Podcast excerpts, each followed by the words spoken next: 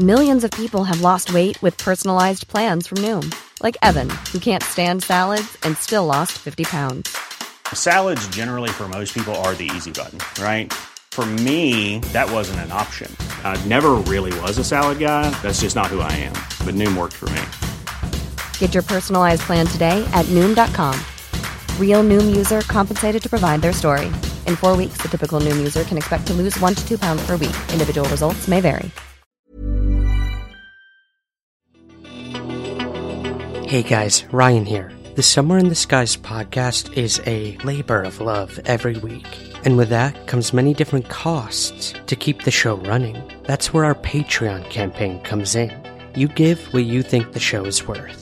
There's different rewards available all the time, including shoutouts on the show, early editions of main episodes, bonus episodes and content, and very soon, monthly patron hangouts, where we sit back and chat all things UFOs. So I hope you'll consider becoming a Patreon subscriber today. To learn more and to join, visit patreon.com/somewhereskies. Thank you for your support and keep looking up.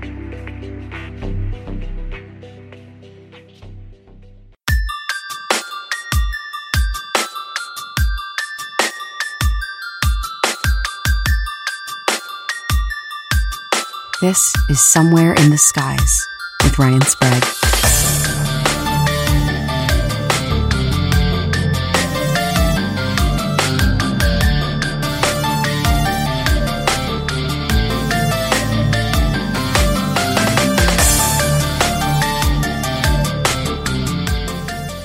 Guys, Ryan Sprague here from Somewhere in the Skies. We're going to be talking to a gentleman today.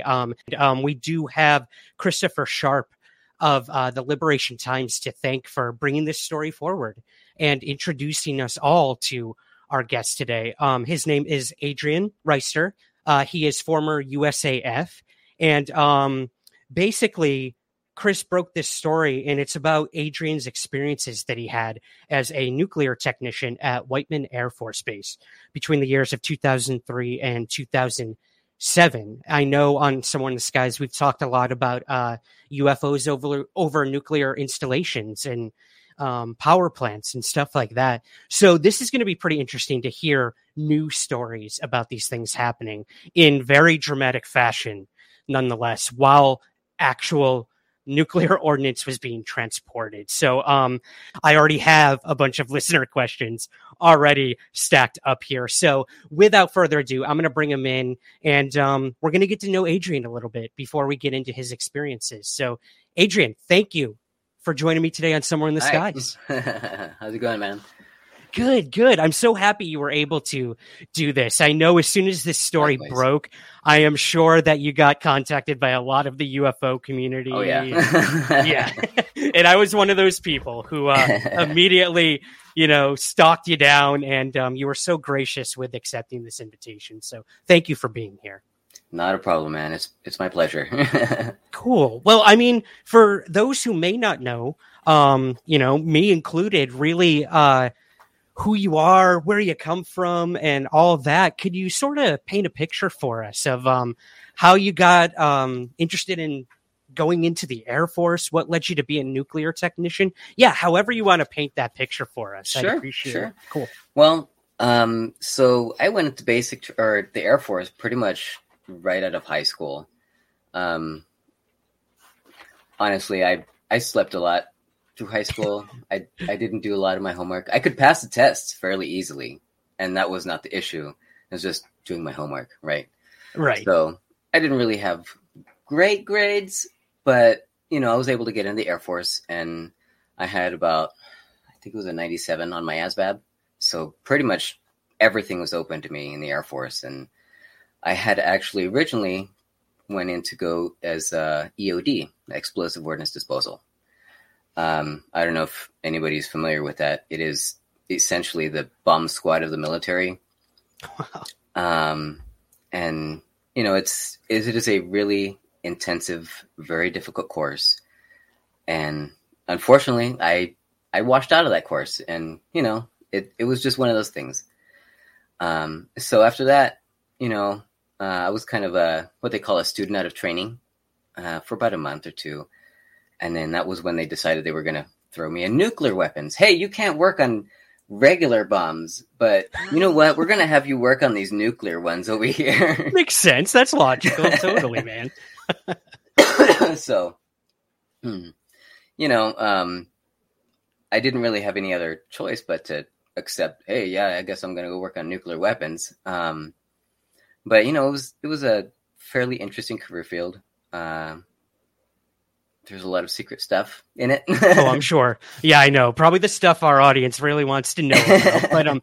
But what is like a typical day? What did it look like for you as a technician? I know it probably varied when your duties changed and whatnot, but like, are we talking like every day you were around these weapons and either usually working with them, transporting? No, okay, not every day. Without going into too big specifics, they have things called maintenance cycles. And during those maintenance cycles, when you're going to see a lot more weapons than when, you know, other things happen. So during those times is when, you know, you're going to be spending a little bit more time actually inside the secured rooms and all that kind of stuff. As a lower ranked airman, however, if you haven't had, you know, your training crew, you haven't gotten your training yet, or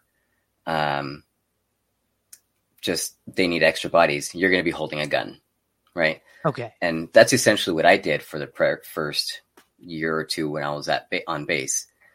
And, you know, for one of those instances, we'll go on to that later, I'm sure. But I've held a lot of M16s, just looking at the sky, looking at the grass, you know. The area that I worked at was right next to the flight line. So I've been able to see B-2s take off. I've been able to see F-17 or F-117s. Oh, wow. Pretty much everything in the inventory that the Air Force has, short of like really big planes and just really specialized planes, then I've probably seen it, you know. So you are well aware of the most advanced aircraft probably out there today being launched from your base, right? Okay. Yeah. Interesting. Was this the only base you were stationed at in your time in the Air Force? It was the only. Well, I mean, basic training was Lackland Air Force Base. Okay. And then for the EOD training was technically Lackland as well, but it was like an annex called Medina. And after that, when I got to the nuke school, was in Wichita Falls. And then after that is when I got stationed at Whiteman. Okay, gotcha. Yeah. Now, in terms of dealing with these weapons, I know, like you said, a lot of the time it was guarding and whatnot. But, like, did you have to learn the ins and outs of every nuclear weapon on the base? Or how did that work? Just in case, I would imagine. Typically... I'm not going to say typically because, like I said, I only have experience from my first base. My base, we only had a handful of nuclear assets that we were required to like know in and out, right?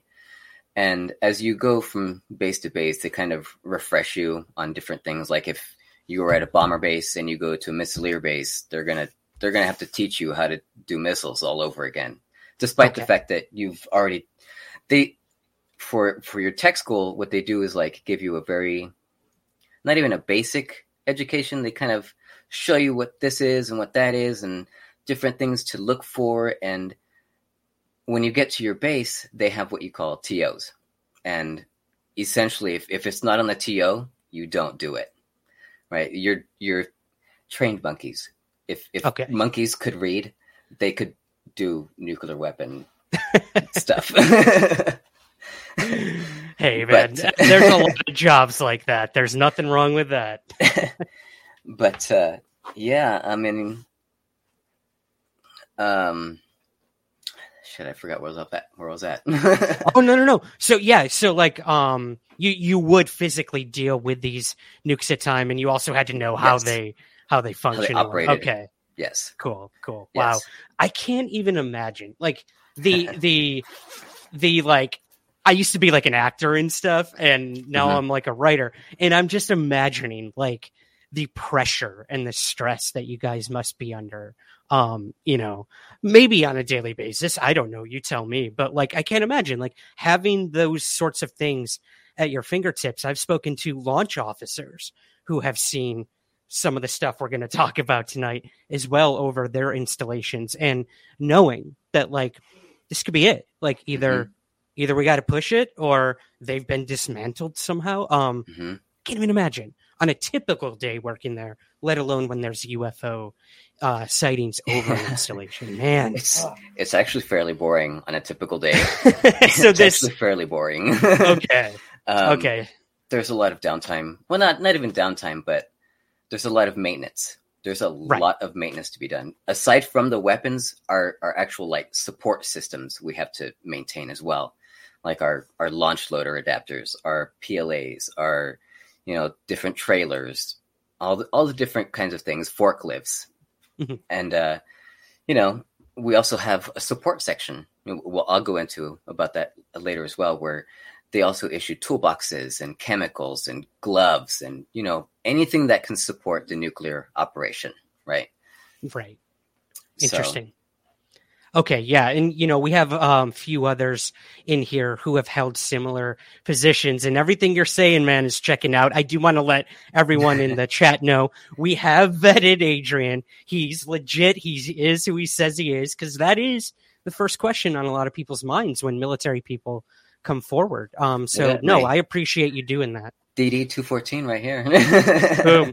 Hey, if you want to throw it up there, man, be my guest, but I trust you. I worked with Christopher Sharp to do that as well. So we appreciate that. So I guess before we get to what I know everyone wants to hear about the incidents, we'll get there, guys. We'll get there.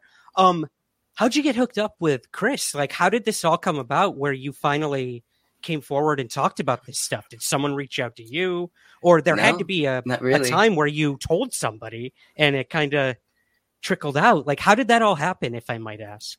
So probably around the beginning of the year, I started listening to that UFO podcast.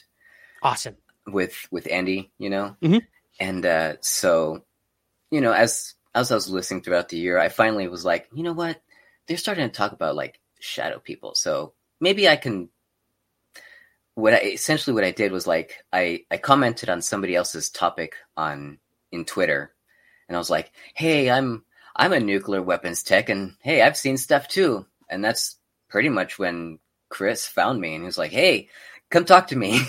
Yeah, dude. If I had seen that, I would have been all over it. But no, I'm happy I saw Chris's article. Like literally, I think within maybe a minute or so of him posting it, I already was trying to track you down. So, okay. That's pretty cool.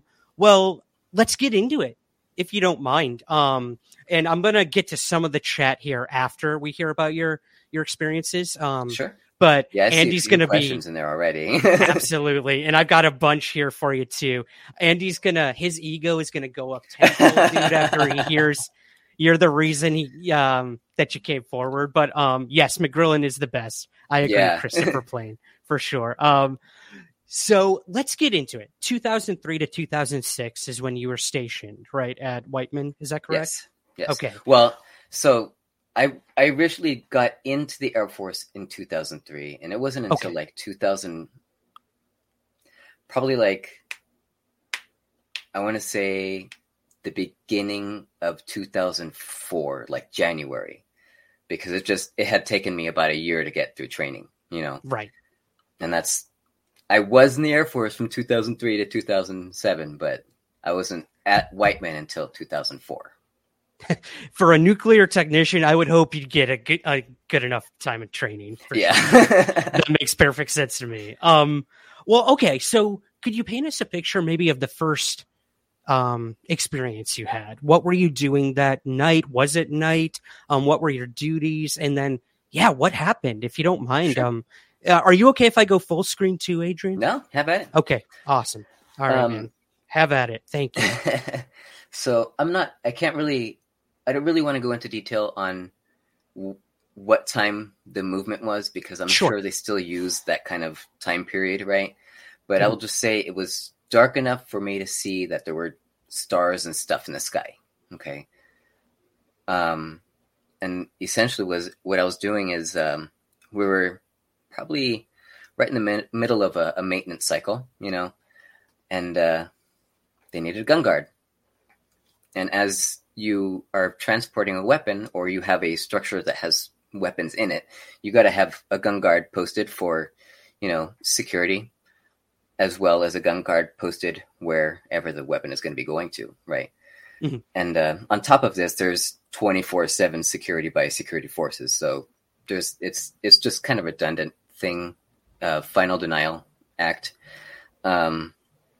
And so as this transport team has radioed to me that they're now transporting the weapon, I see that there's kind of like a an orb, for lack of better definition, or you know, mm-hmm. It was just kind of bobbing there above the tree line. And I thought, yeah, okay, you know, maybe that's a star. You know, I've seen stars; they kind of do that sometimes, you know.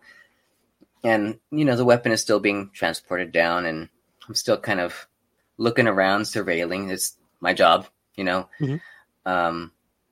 And as the weapon kind of, or the transport team kind of pulls up with the weapon, this orb kind of shoots up real quick above the tree line, and it kind of bobs there for a little bit. And, you know, the transport team is moving forward and backing the weapon into the facility.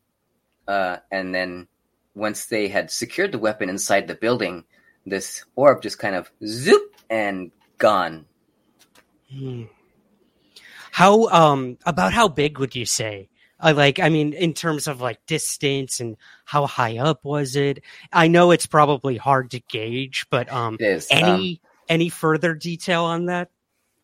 If, for my guesstimation, like right offsite of base, there's a bunch of like pig farms and just different kind of farms and fields and that kind of stuff. And mm-hmm. If I had to guess, I would say it was right above those, kind of maybe a mile or two away, you know, kind of this way and then up. I couldn't tell you how far up it was. And if a size, I don't know.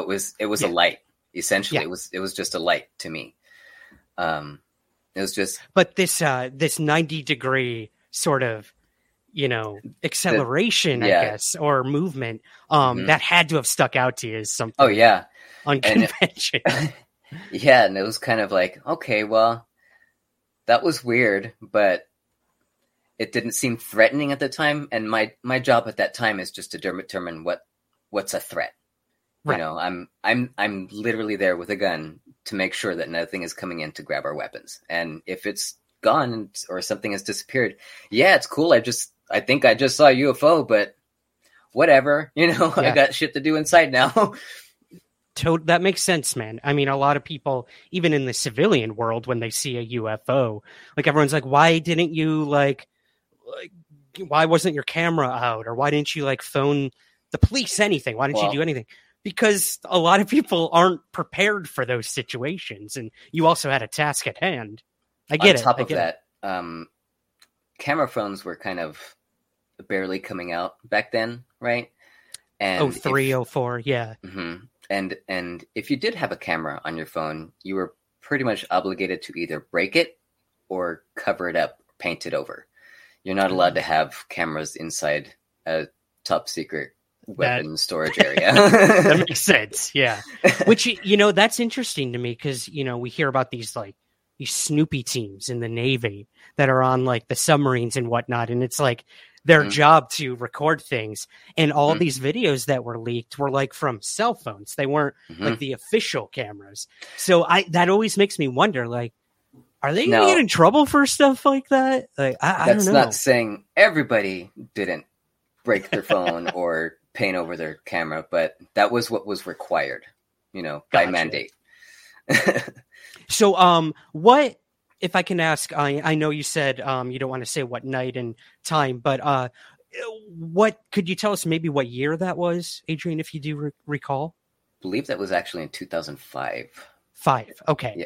Now, was that the initial experience you had? Yes, that was the first one that I came across, yeah. Right. And then you had one more UFO sighting, if I'm correct. Okay. Yes. Would you want to share that one next, or it's totally up to you, man? Sure. Okay. In that specific instance, this is the third instance. We'll talk about the middle one here in a minute, I'm sure.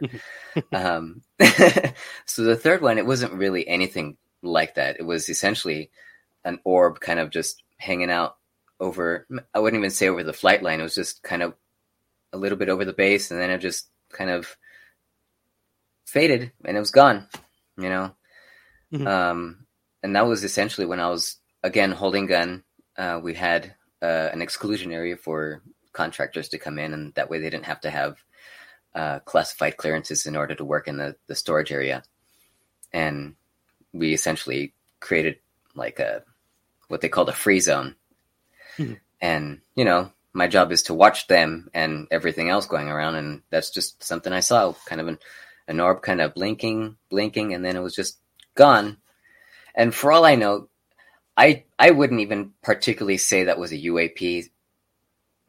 It feels maybe even a little different. It was very similar to in color and size and, you know, pretty much everything exact. But I couldn't tell you if that was a UAP or not, man. I understand that. Yeah. No, I mean, and again, like even as a quote unquote UFO investigator or a trained observer like yourself looking for threats, I mean, your job is to explain what it is, not to say that's a spaceship from Zeta Reticuli. So right. Like, no, I totally get it. So before we get to, I know the experience a lot of people are talking about on UFO Twitter right now, which is crazy. No, these were not reported. Was there anyone else around you who happened to see these things, or did anyone talk about it, or were these singular experiences for you? They were pretty much singular experiences for me, man. Like the transport team was busy stowing the weapon.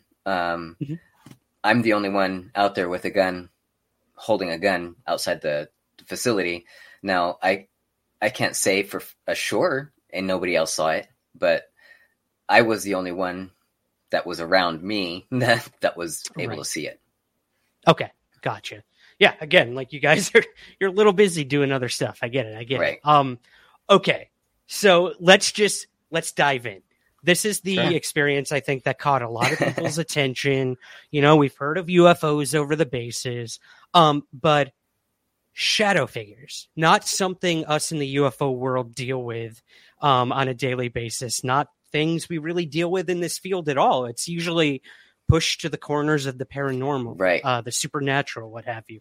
But this happened to you. At least you believe it happened to you. So I would love, if you don't mind, man, as long as short as you want going into detail. I know there's stuff you probably can't share, exactly where you were and whatnot, but tell us this story if you don't mind. So I want to preface this by saying I had originally not said anything about this particular instance, because in my experience or my any information that I've gotten, you know, I've watched Ghost Hunters for years, you know.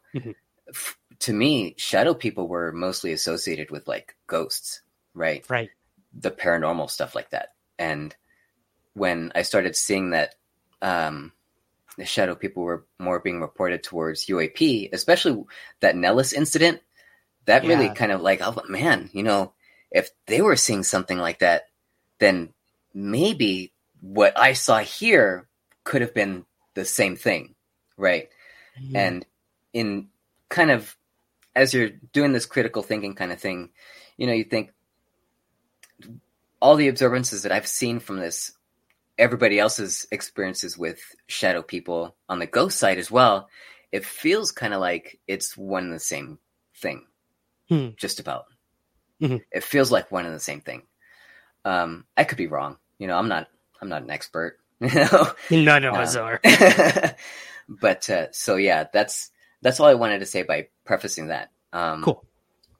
So this instance was, I think, in 2006. It was in probably the fall. No, it was the spring. It was the spring because that's when we usually get new recruits. We were out of a maintenance cycle, so there wasn't any maintenance being done. And typically, whenever we're not doing any maintenance, we're training crews.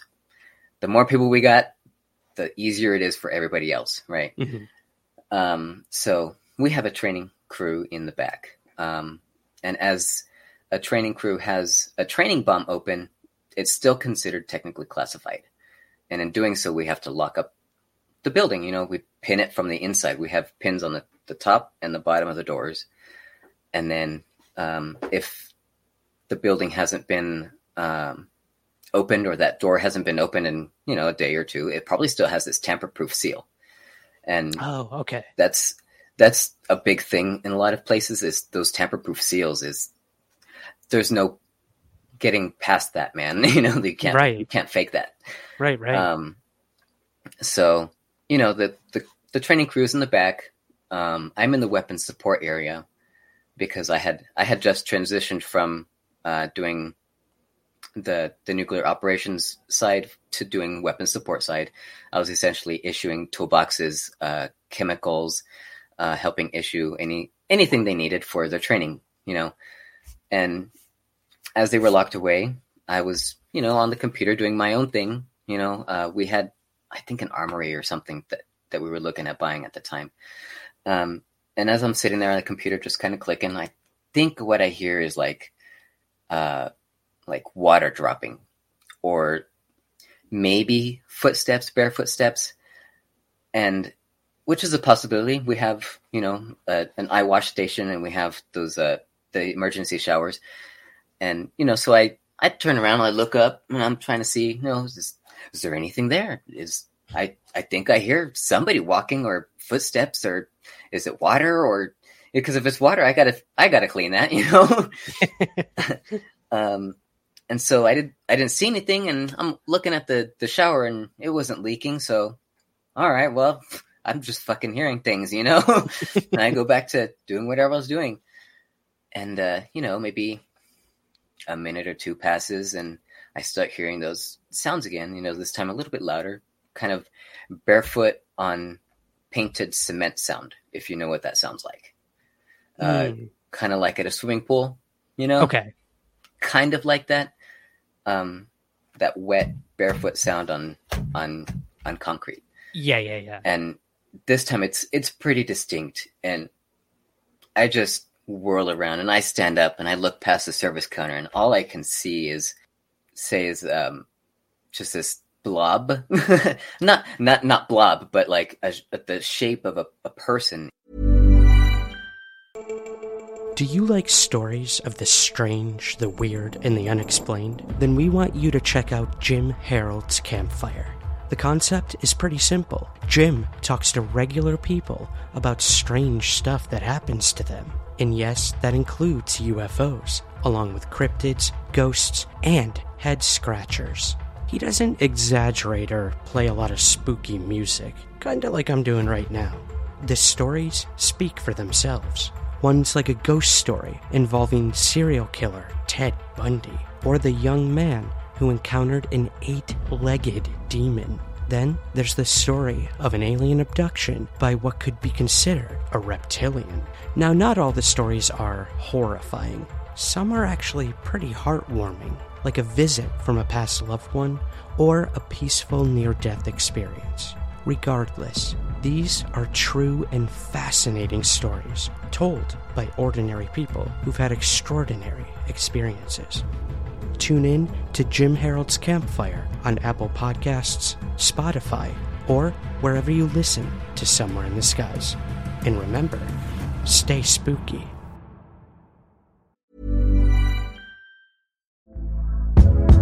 Hey there, it's Michelle Norris. I'm host of a podcast called Your Mama's Kitchen. When I travel, I'm usually looking for a way to find a taste of home when I'm not at home. And one of the things I love to do when I am at home is entertain. And Airbnb allows me to do that. When I was in California recently, I rented a house that had a great kitchen. And when we were sitting around the table, we're all thinking, we're in someone else's house. Someone could be in all of our homes as well.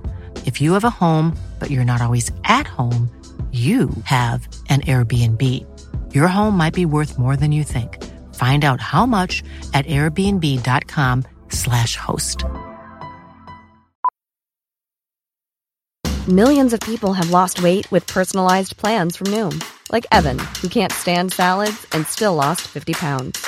Salads generally for most people are the easy button, right? For me, that wasn't an option. I never really was a salad guy. That's just not who I am. But Noom worked for me. Get your personalized plan today at Noom.com. Real Noom user compensated to provide their story. In 4 weeks, the typical Noom user can expect to lose 1 to 2 pounds per week. Individual results may vary.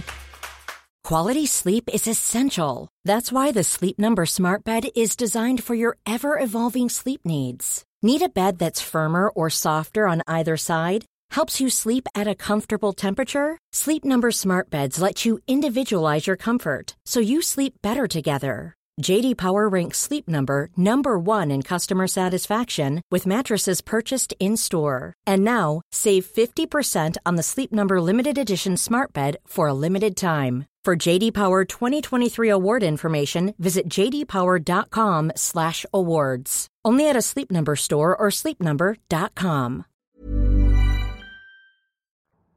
I was trying to describe it to my wife, and she's like, so like, kind of like a gingerbread man, but like fuzzy, right? And that's kind of essentially what it was. Yeah. It was a little bit narrower than your classic gingerbread man, you know, kind of a shape of a real person, you know. They were asking me last night, I was on a podcast about how tall, and you know, I'm 5'4", man. So I know your pain, and everybody is taller than me. Same. So you know, I guesstimating this thing to be about 6 foot tall. It was, again, I want to say very blurry, and very opaque, like towards the center, very opaque. And again, another way for me to describe the color is if you've known or if you've seen that that dye that pretty much absorbs all light. Have you seen that? Oh, they just came out with it. Midnight black, like kind of like doesn't reflect any. Okay. Kind of absorbs light. Yeah. Yes. Okay. Yes. And interesting. That's essentially like what it looked like, it or the color of it, right?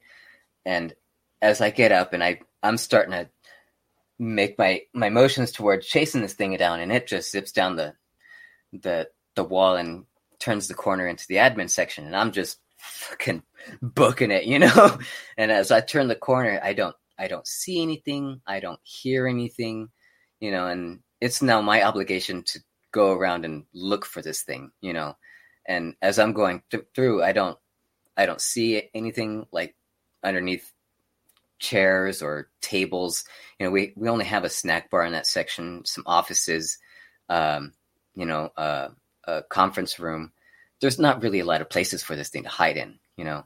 And in order for it to have left the actual building, was the only way was through the front door. And as I've described it before, it's an airlock system style door. Mm-hmm. You know, you essentially go through one set of doors, right? You go into like an antechamber, and then from the antechamber, somebody lets you actually into the building, and then you go through the secondary set of doors.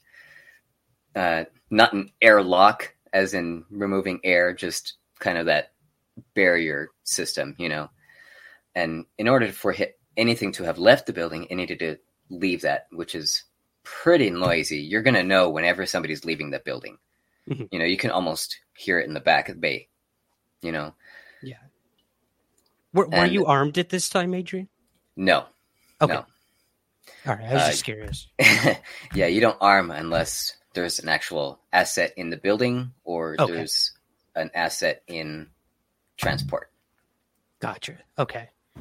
So, how did this end for you? I mean, I can't even imagine what was going through your head, first of all, but like, did you, I know, again, the stigma of reporting paranormal or UFO sort of things in the military is one thing, but like, what were you thinking? Did you think this was like an intruder or that the world was ending or you were getting haunted? Like, I guess, yeah, what was going through your head at that time? I didn't know what the hell I had seen, man. Like, as far as I knew, it was a ghost, you know, like, okay. And even if I had thought it was some kind of incursion or infiltration of some sort, I don't have any physical evidence on me that there was somebody here. You know, there's no sensors being tripped. There's no video evidence. There's nothing. There's essentially me saying, hey, I think I saw something running down the hallway, you know? Mm-hmm. And they're going like, oh, yeah, sure you did. Uh-huh. Mm-hmm. We're going to need to call the mental facility people. You know?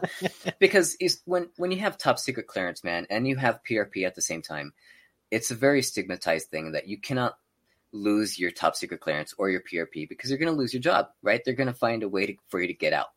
Right. They will find a way for you to leave the military. And I've seen people raise questions of, oh, well, PRP is really not a reason to remain silent. Well, sure, it's not. But I really don't like being called crazy either. You know, I don't. Well, yeah, man. And I mean, in your defense as well, like how many pilots haven't reported things? How many, you know, people on the ground who've had these experiences didn't. Yeah. On top of that, I'm 20 years old at the time. Yeah. I'm just a kid, man. You know, maybe 19, you know, I don't actually really remember what age I was at the time, but man, it was, I was young, you know, young. Yeah. And yeah, exactly. As I see Mr. Crowley down there just say, mm-hmm. they find a way for you to leave. They'll go. They'll start a paperwork trail. Well, that, and I'm sure there are psych evals after you report something like this. We hear pilots are grounded and never fly again. I get it, man. Mm-hmm. And luckily, hopefully things are changing in certain branches of the military. I do want to get your thoughts on that a little later on the Air Force versus others. But so, you know, you didn't find any presence of this shadow figure. And then that's it. Was that your last experience you had while at Whiteman? That was my last experience at Whiteman. Well, technically it was my second experience. My last one was that orb that just blinked and disappeared. And that was my last experience. I mean, shortly thereafter, I separated anyway. So, Okay. Before we get to some of the bigger questions, do you think any of these events were connected in any way? Like, is there some sort of string theory between what you saw in the sky and the shadow? I know that's a total theorizing question, but what do you think? Man, I couldn't say that they were corroborated with each other. Mm-hmm. They were just, maybe if I had seen one within a week of each other or of each other, of the shadow person and an orb or whatever, but these were very separate instances over a spread amount of time. And I probably should have, but I didn't actually go outside to see if there was an orb in the sky the night that I saw a shadow person. And again, I didn't even know that it was UAP related, you know, or UFO at that time related. And so had you had any interest in UFOs or paranormal or anything before you went in? Yeah. Oh, yeah. I mean, I've always been interested in it my whole life. My grandfather was kind of instilled that in me. He was the one that originally was interested in this.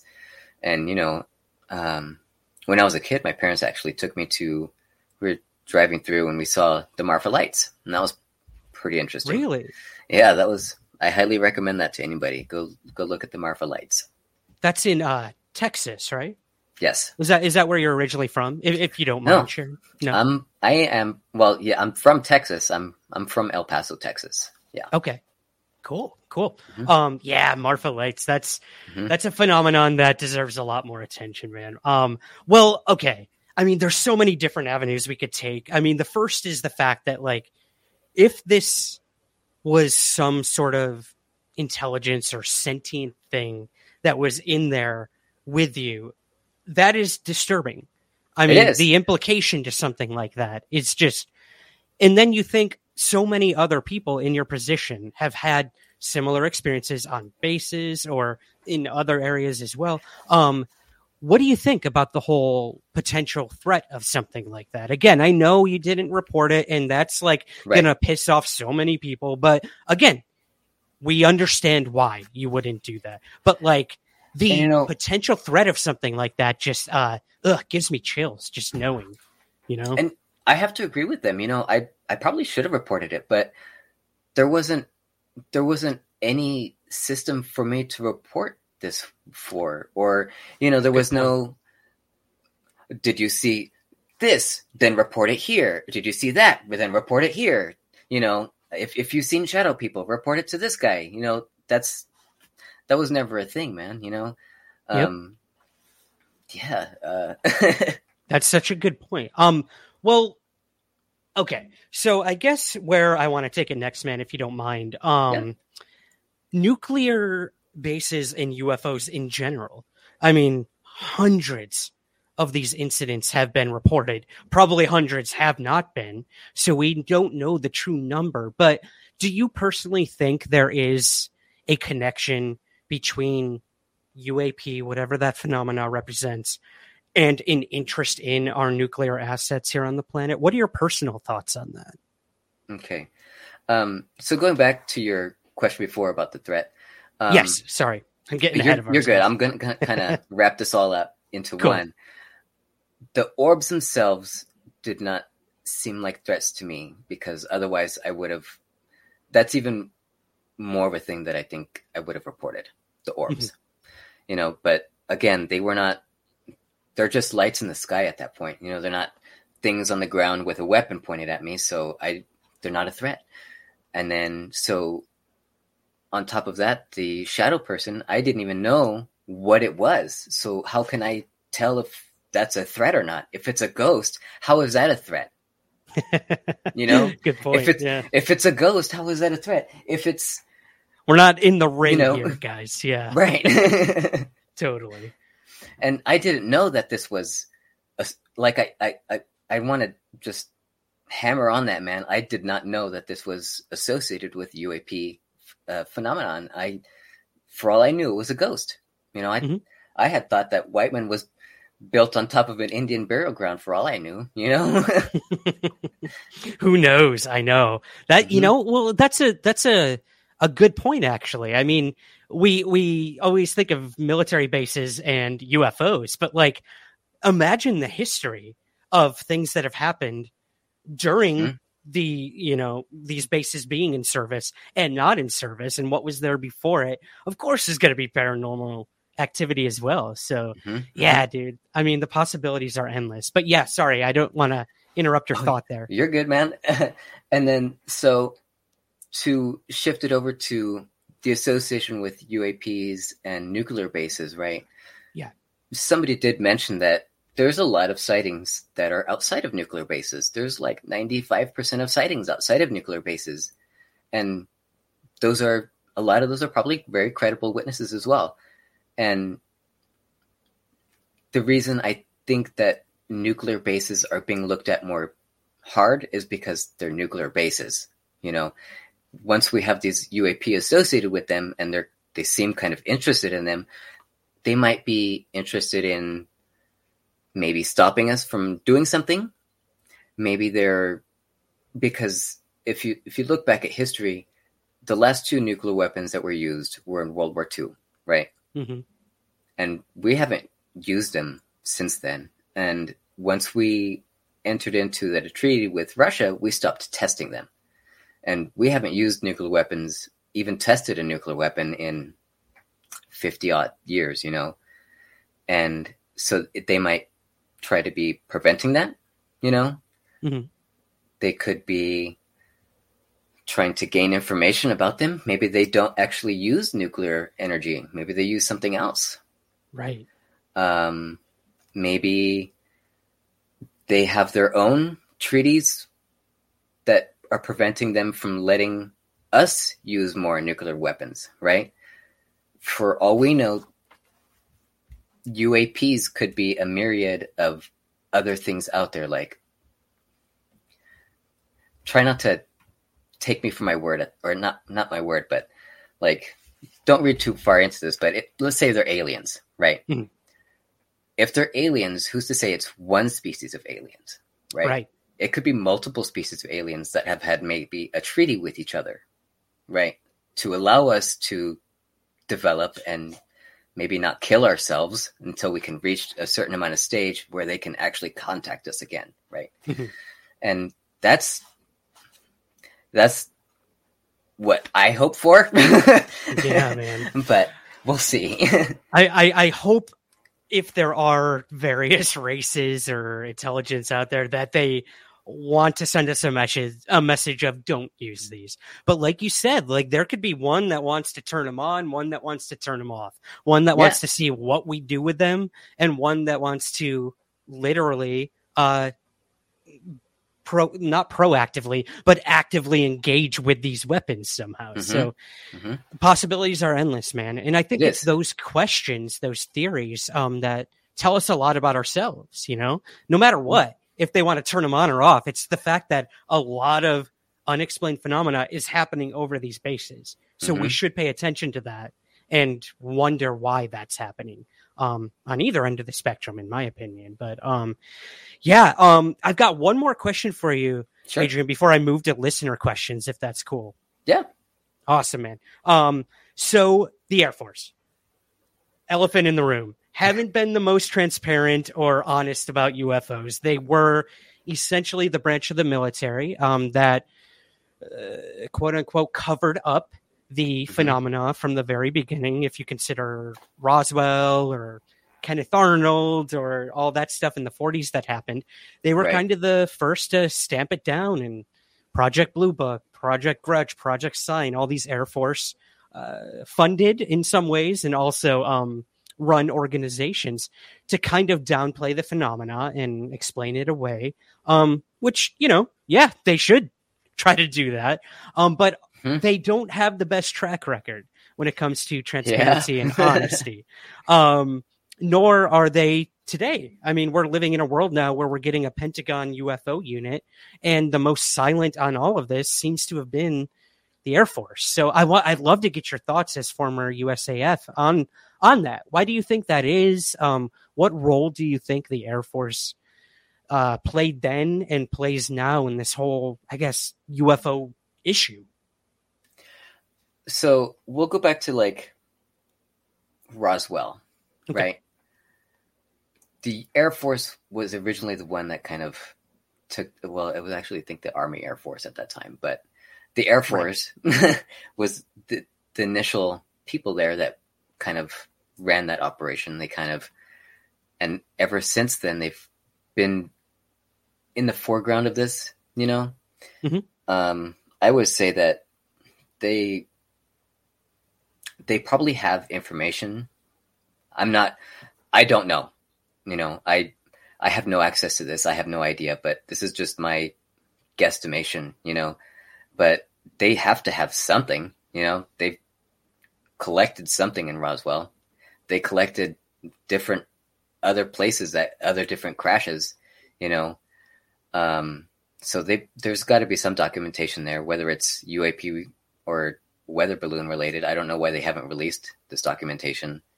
Yeah, so 70 years later, you have to wonder, you know. Right.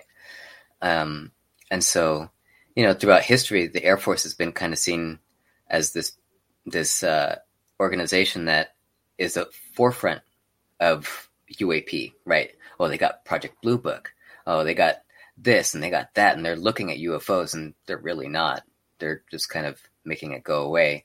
Mm-hmm. And I think now they're being kind of stonewalled-y because they used to be at the forefront, and now they're kind of, I think they might be just holding back and waiting to see what's going on. What happens. Right. Right. And then from there, and I'm talking about the Air Force as an organization. It's really difficult to characterize the organization and not talk about the people, you know? Right. Because there's a lot of people in the Air Force, I'm sure, that want this to come out as well. You know, good point. I'm probably pretty sure, actually. Yeah, man. I mean, we do look at these things you know, the military branches or even the government as this like capital G or like this, you know, monotheistic thing, when in reality it is. It's comprised of thousands of people with their own individual beliefs and principles. I totally get that. Yeah, that's a good point. Really, it's disclosure is only held back by maybe a handful of people, maybe two handfuls of people. That's it. Yeah. You know, people high up. So it's, I don't want to demonize the Air Force in that regard, because they're acting within our country's best interest, but I don't think that the people at the top are acting within our best interest. If that makes sense. Absolutely, man. I get it. I totally get it. Yeah. And I mean, the word disclosure, I'll touch on that briefly with you. We are living in crazy times. Never in my lifetime did I think we would see the government getting so heavily involved in this topic again.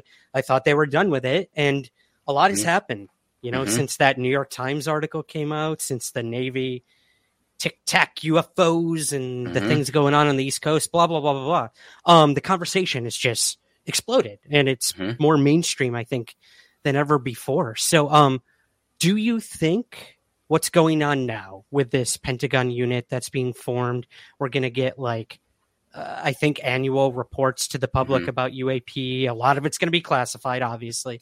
But is this, do you think, a good thing for those who really want the answers to all of this? Or is, like you said, is this just another way for them to kind of control the narrative? And or is this all just an intelligence game? We have to keep in mind Russia, China, and and that whole aspect of all of this, too. They say it's not them, but I don't personally believe that some of it is probably foreign technology. But yeah, that was a big, broad stroke of a question. But yeah, what do you think about everything going on today with the Pentagon? And is this disclosure, or is this just another way to hide it all? I think it feels legitimate enough that it will be disclosure. In my opinion, the biggest issue, like I said, the Air Force, people. It's not the organization. It's not the office. It's the people in the office. So if the person there doesn't want to do anything or is counter UAP, it's going to be not productive, you know? And that's what we have to be very careful about, who we put in those offices or in those positions, you know? And I'm not saying we have to throw in the most crazy UFO guy, you know, we'll go throw Andy in the office, you know? If they're hiring dude, I'm there too, man. I think I'm a little objective sometimes. I think hopefully that's what they want, but yeah, sorry. I mean, why not? Just if they're looking for people to throw in that office, I'd like to throw my hat in there too, you know? Right. But again, we just have to be very careful on who we select and make sure they're not the McWests and make sure they're not the Stephen Greers, you know. I knew you were going to say that name. So and I don't mean to harp on Stephen Greer, because he, at the very beginning, was very crucial in getting this conversation started. And I will not take that away from him. For sure, we owe a lot to him, you know. And maybe, for all we know, he's still telling the truth, and we're just being a bunch of idiots. You know, I'm not trying to disprove the guy. I've said that in the past too, man. What if these people are right? What if these people who have claimed they've flown to Venus or been channeling aliens or whatever Stephen Greer's talking about, the latest sort of stuff, what if they are right? I can't say they're not. If we're seeing shadow people, who's to say what he's seeing isn't real either? Right. You know, I mean, it's until we have the truth, anything is on the table, pretty much. Yeah, very good point. Well, I know a lot of people in the chat are dying to ask some questions. I do have some questions here, guys. So if you do want, we'll try to get to some of the questions in the chat here, guys. If you want to help the show, the super chat is open. That'll get you bumped to the top. But I do have some already here for you, man. So I can just start firing off right now if you want, if you're good with that. Yeah. Cool. So Ben Prime Esquire on Twitter asks, when pursuing the shadow intruder, was its movements and gait like a human, or was there anything about its movement that seemed strange or like super unusual or abnormal. Yeah. Anything like that? Well, it didn't float. Okay. It didn't fly. It was... I mean, it's taller than me, so if it's going to be running, it's going to be a little bit faster than I am. So I did see its legs moving as it was running, so it was... I would assume still kind of gravity had some kind of effect on it, you know. I would assume who knows, you know. Yeah. But if it's literally running and I can hear barefoots, to me that says that gravity still affects it a little bit, you know. Yeah, interesting, good point. Yeah, and I really respect that you're willing to say I don't know on any of this, because yeah. I mean, who's to really say? So no, that's a good sign. So Aspiring Inside on Twitter asks, did you experience any hitchhiker effects like reported at Skinwalker Ranch? I mean, did any of this sort of phenomena follow you home then after you left the Air Force, or? Not that I can tell. I mean, I've had bad luck my entire life, so yeah, I can't tell if it's bad luck or just hitchhiker effect, but yeah. From everything that I've experienced, man, I haven't had that thing following me like that. No sort of after effects or other experiences that you can think of? No. Good. No. That's probably a good thing. Yeah. Cool. Let's see. Becky on Twitter asks, did you discuss your encounters with any friends or colleagues at the base? And did any of them have similar experiences? Anyone else on base ever share anything weird with you while you were there? Usually whenever you come across something weird, it's under the guise of like, man, I thought I saw a ghost yesterday, or hey, it's ghost related, because that is a lot easier for people to kind of digest than aliens, I guess, you know? Yeah. But so a lot of those conversations were under that guise of, oh, well, I thought I heard a ghost yesterday, or, oh, I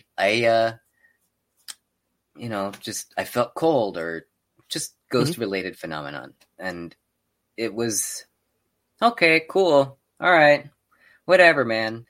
Yeah. And there were a lot of things that, this sounds really weird, I'm just going to stick it in the vault and let it sit there, you know? Totally. I get it. This is a good one right here. Christopher Plain says, who was the first person you told after, I guess, any of these experiences? The first person I told was actually, I don't even think I told my wife. Wow. I told my wife. She found out yesterday with the rest of us. Right. So this thing has been kind of in my vault. I call it my vault because it's the place that I stick things, and I don't want to think about them, and they're gone for. It's fair, you know. I pretty much got that from the show Adventure Time, you know, where Finn kind of just sticks things in the back of his head and they disappear. Life lessons from Adventure Time. I love it. Right, you're a man after my heart. And so, you know, it's been sitting back there, and I never really gave it a second thought until maybe a couple months ago. And the first person I told was maybe Chris. Wow. Chris, I think, was the first person I had actually told. Mm-hmm. That's awesome, man. And again, I do want to commend Chris on getting this out, and commend you for trusting him with this. It was a wonderful article. I did link it at the top, guys, but if not, go over to Liberation Times, and it's probably still the featured article over there to check it out about everything we're talking about tonight. My dad actually is in the chat here, man. He never chimes in, but he was really interested to hear your stories tonight. So he asks, what did your wife say when you did tell her about this? She was like, well, my wife is very supportive of me, and, you know, we've been kind of, or I have been kind of open about the UAP topic for a while now. And as I'm telling her this, she goes, oh, that's weird, man. You know, that's interesting. You should tell somebody that, you know? and just talk about it and kind of get out what you got to say about it, you know? And she's been supportive, and I can't falter for that, you know? Yeah, man, that's all you can ask for. I have a very supportive significant other too, who deals with these UFO things that are basically my second significant other. So I totally get it. I totally get it. I spend a lot of time listening. Yes, they do. Yes, they do. And they are very supportive. Michael Huntington, who's also in the chat right now, he asked over on Twitter too, what was the culture at the base like in regards to this subject? We kind of talked about that, but he also mentions that the 509th bomb group was connected to Roswell and also with your base as well. Did anyone talk about Roswell at the base? Any stories ever go through there that you heard of? No, no. Which I also, it's something I brought up to Chris Sharp as well. I found it really fascinating when once I got to Whiteman, I found out that it was the 509th bomb wing, and I was like, that sounds familiar. Why does the 509th sound familiar? And, you know, through my research of doing UFO stuff, Roswell is obviously the hallmark. You know, that's the first thing you stop at. And, hey, the 509th bomb wing. Oh, that's where I know them from, you know? And if I had known that, I would have taken more pictures while I was stationed there. Yeah, dude, right. I get it. What's your favorite case? That's a personal question of mine. Do you have a favorite UFO case? I don't really have a favorite case. I kind of listen to everything, and I take everything as a whole, man. Like everything from Ancient Aliens all the way to quantum theory, you know? Nice. Run the gamut. I love it. Mm-hmm. Hey, this is coming from a guy who's now on Ancient Aliens after talking bad about the show for almost 10 years now. They finally roped me in. So I'm with you. I'm kind of, you know, everything's on the table until it's not. So I'm open to a lot more than I used to be completely honest. I become skeptical in some ways and more open to others. So and it's welcome to ufology. It's a good thing to have a healthy skepticism because otherwise you're not going to be able to rule out the fantastical, you know, the stuff that's just so out there that it doesn't make sense, you know? Yep, absolutely. Thank you to Jordan for the super sticker. Yeah, guys, if you want to ask Adrian a question before we start wrapping things up here, he's been very gracious with his time. Throw him in the super chat. I will try to get to him. But I'm going to go right to the next one here, Adrian. JB on Twitter asks, did you have any unusual dreams in the days leading up to or after any of these events? Do you think dreams play any role in this sort of stuff? Dreams are a different thing for me because I don't typically remember my dreams or have dreams. I don't remember my dreams, or like I said, I don't have them. So me either. Interesting. I couldn't tell you if I had weird dreams or not. I don't remember them. So yeah. Yeah. Okay. That's totally fair.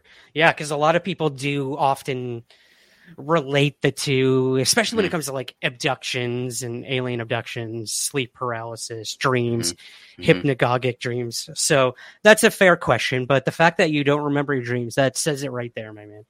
And the day you do, it probably means something. So yeah, every once in a while I'll remember like a dream or two or like snippets out of a dream, but that's about it. Yeah, same. It's kind of little tiny fragments, like, one little film piece of a whole roll or something. I get it. Cool. Chirps Golden on Twitter asks, were there any odors present during the encounter with the shadow person? And what were your sleeping habits like following the days after? I mean, could you sleep after this event, dude? I can imagine it was pretty weird and, I don't know, traumatic, dramatic. I don't know. Yeah. Well, I'm an insomniac, so I don't sleep very much to begin with. So I'd probably say I slept about the same, if maybe a little less. It didn't really bother me because, like I said, I kind of just put it out of sight, out of mind, and it just disappeared for me. I compartmentalized it, essentially, you know? Right. Put it in the vault. I get it. Mm-hmm. I totally get it. Mm-hmm. Cool. Well, I've got one more Twitter question here for you. If you guys want to put a question in, do it now. We're going to be wrapping things up here. But Fake Jalal on Twitter asks, what is your perception of reality after having these experiences? And have you had any significant changes in your life or lifestyle after these encounters? They're getting deep. I wouldn't say I've had any like significant changes in my life or lifestyle. Maybe I would say I look up a lot more often. You know, I critically think more often, or not more often, but I've taken a lot more critical thinking. I tend to rule out more stuff than I don't, you know. And I just, healthy skepticism is really what kind of came out of this all for me, you know, kind of, well, I've seen this and I've seen this and I've seen this and, you know, I have this to go off of and I've seen this and this doesn't make any sense to me. So I'm just going to throw it out or I got to figure out how to fit it in this square peg in this round hole somehow, you know? Right. Interesting. Yeah. And I'm a person of the human aftermath of these sort of things, man. Like, how does it affect your belief system, your relationships? How does it change you as a person? So, I mean, I think it's good that, like, in some ways you're like, okay, this has opened up certain aspects of what this all could be. But I also have to be very careful and not to go too far out. You know, that whole cliche, you know, your brains will fall out if you're too open-minded sort of thing. So, yeah, it's good to keep it kind of grounded. That's our slogan here. Keep your feet on the ground, but don't stop searching, you know? So I totally get that. Let's see if we have anything in the chat here before we wrap up. Christopher Plain says, does Adrian find himself building mashed potato mountains? Can't say that I have. Not happening. No close encounters of the third kind. No, can't say that I have. That's I wish. That would be amazing. Please take me. I'm ready to go. Take them to, what is it? Superstition Mountain? Is that what it's called?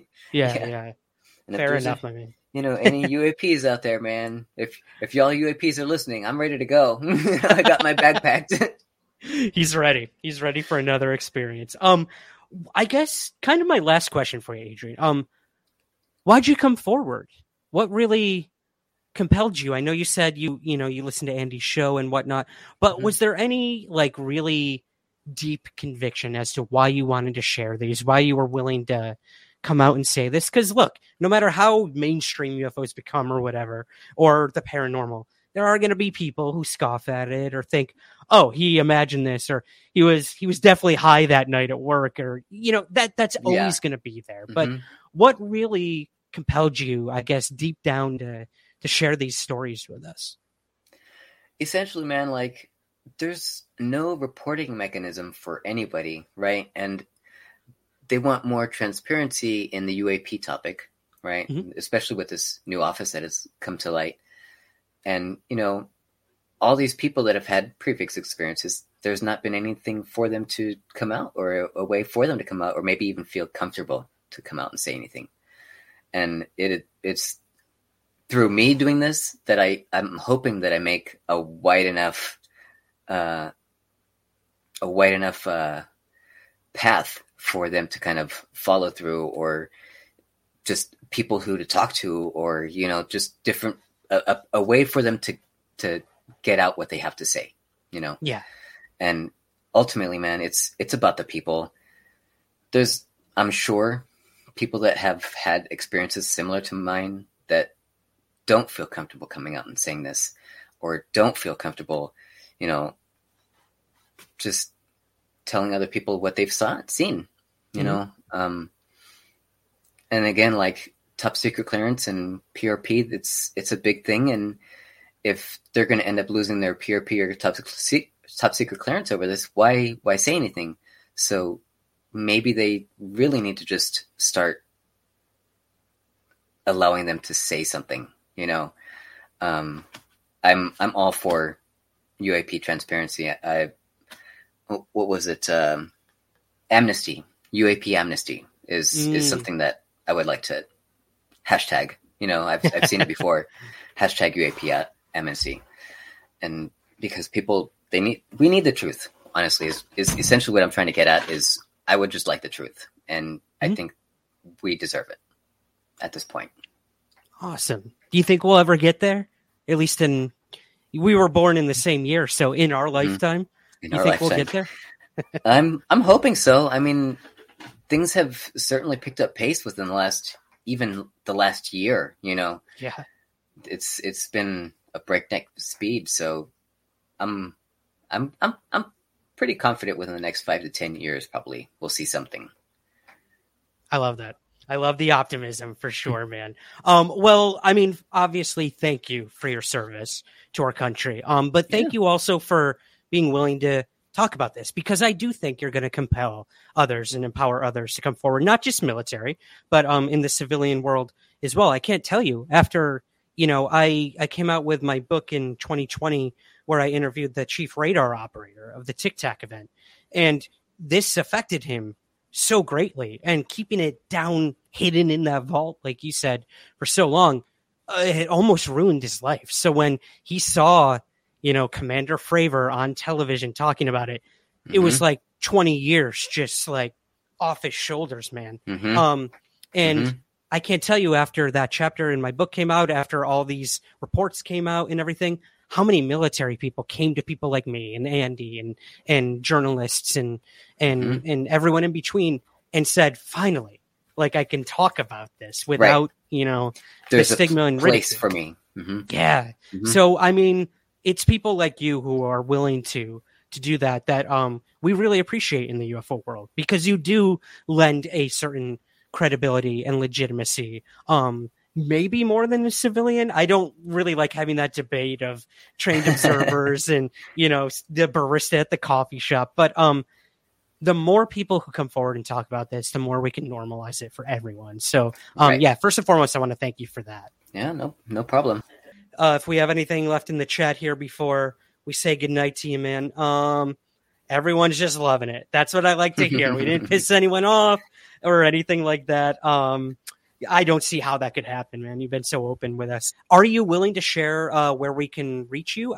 We got your Twitter handle here, but if anyone wants to reach out to you, is this the best place? Yeah, Twitter is probably the best place to reach out to me with UAP stuff, because that's where I spend most of my time doing UAP stuff. Nice.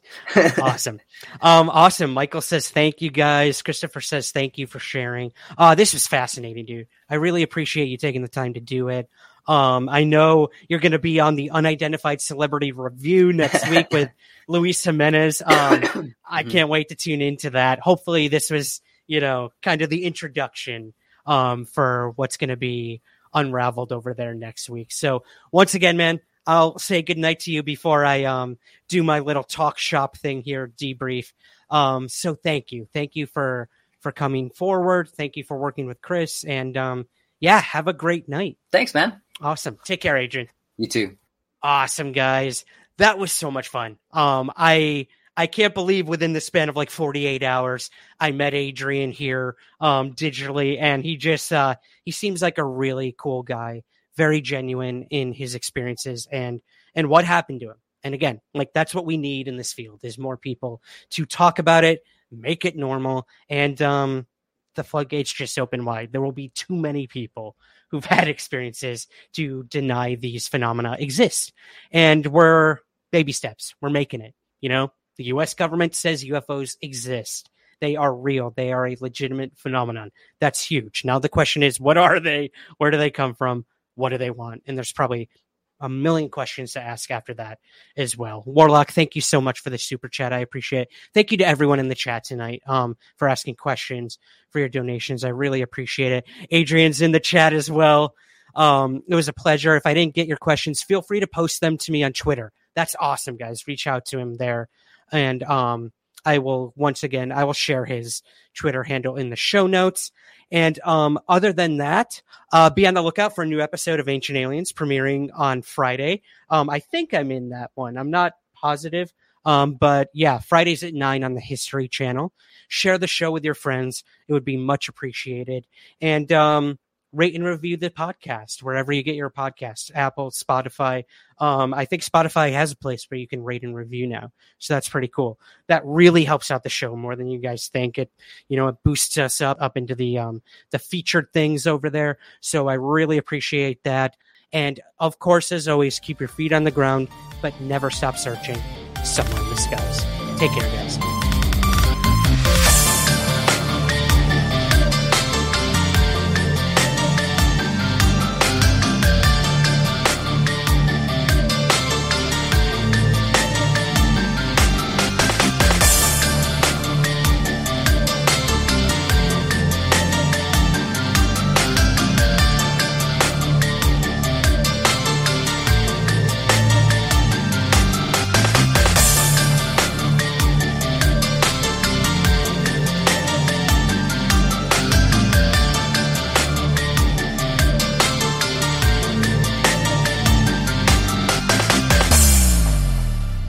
Somewhere in the Skies is produced by Third Kind Productions in association with the Entertainment One Podcast Network.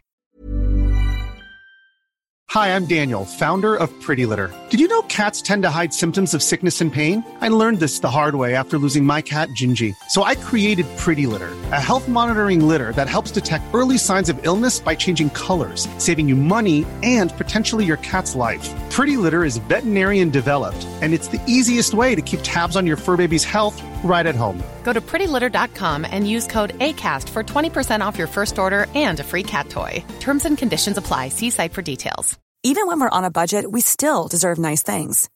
Quince is a place to scoop up stunning high-end goods for 50 to 80% less than similar brands. They have buttery soft cashmere sweaters starting at $50, luxurious Italian leather bags, and so much more.